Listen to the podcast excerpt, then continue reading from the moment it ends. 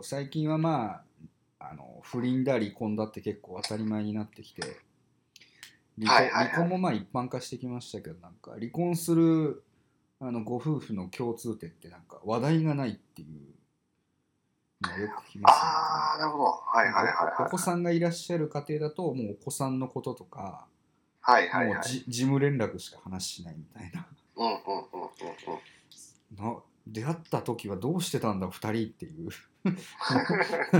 いやそういう意味では僕も、あの、それ経験者ですよ。ああそっかそうです。そっか僕もまた、それは、あの、経験済みのものでございましてですね。ええすいませんなんかあの傷口に触れていくというスタイルを取ってしまいましたいや、僕の中ではもう、いい勉強といい思い出といろいろですよ、本当に。じゃあなんかあのなんていうんですかものすごい辛い経験まあもちろんそのいい経験ではないとは思うんですけど一般的には、えええまあよくはい捉えられるぐらいの出来事ではあったんですか、うーん、そうですね。どうでしょう。なんか、今となっては、うん。本当に、あのーいろんな経験させてもらったのとも、本当に楽しいことも辛いこともみたいな感じではありますね。えそうですよね。なんで、それも全部ひっくるめて、ううん、まあ、今、今となっては、それもいい経験かなっていう、あそんな感じで思えてはいますかね。あなるほどなるほど。うん。で、うん、僕ももう結婚生活4年ぐらいで終止符打ったたちなんですよ。ああまあでもあれじゃないですか。そ長いというかそこそこな感じがしますけどねあ、本当ですか。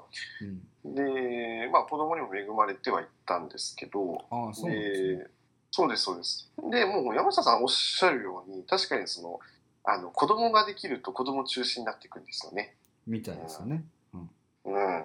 で、そうなると、やっぱり、そう、話題がなくなってくるっていうのはあるんですよね。うーんで、その話題がなくなるっていうのは、まあ、その、話題の中心が子供になってくるかとか、うんうんその、夫婦二人の話っていうのがだんだんシフトしていくんですよね。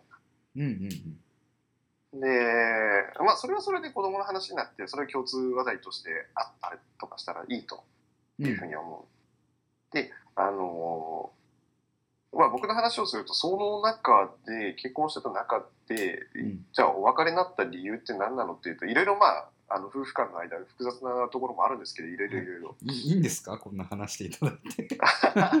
これはあれですよ。よ。あれですよ。門外不出の情報ではなくなる可能性がありますからね。大丈夫ですまあそうかですね。いいんですか、まあ、あのある程度、うん。まあ、お話オブラートにまあ、包んで出せる範囲で,、そうですね。えそうです。えうん、多少フィクションでもいいですからね。フィクション。まあ、本当にざっくりざっくりで言うと、本当に価値観の違いっていうのはでかいと思うんですよ。もうあれですね芸能人の離婚の会見と一緒ですよ そうです。僕はなんか芸能人の離婚の話でその理由を言われると、あすげえわかる気がするんですよ。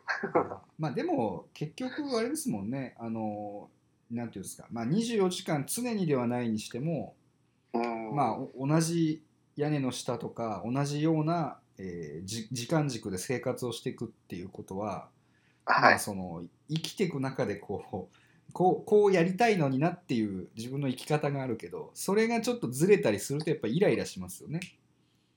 ですよね。ううんん。なんか、まあその中でも、なんでしょうね。あのーお互いを立てられるような関係性をずっと保つっていうのが一番理想かなっていうのは思いますね。でもやっぱりね努力っていうか意識はしないと継続できない関係ではあるっていうことなんですかねやっぱり。ああ、そうですね。やっぱり意識しないと、何かしらやっぱりそれが普通になってしまうというか、うんあの、感謝することって大事だなって思うんですよね。うんうん感謝と、あとは相手に対する、まあ、敬意というか、うんそういう部分が、こう、お互い持つっていうことが大事なんだなっていうのは思いますね。うん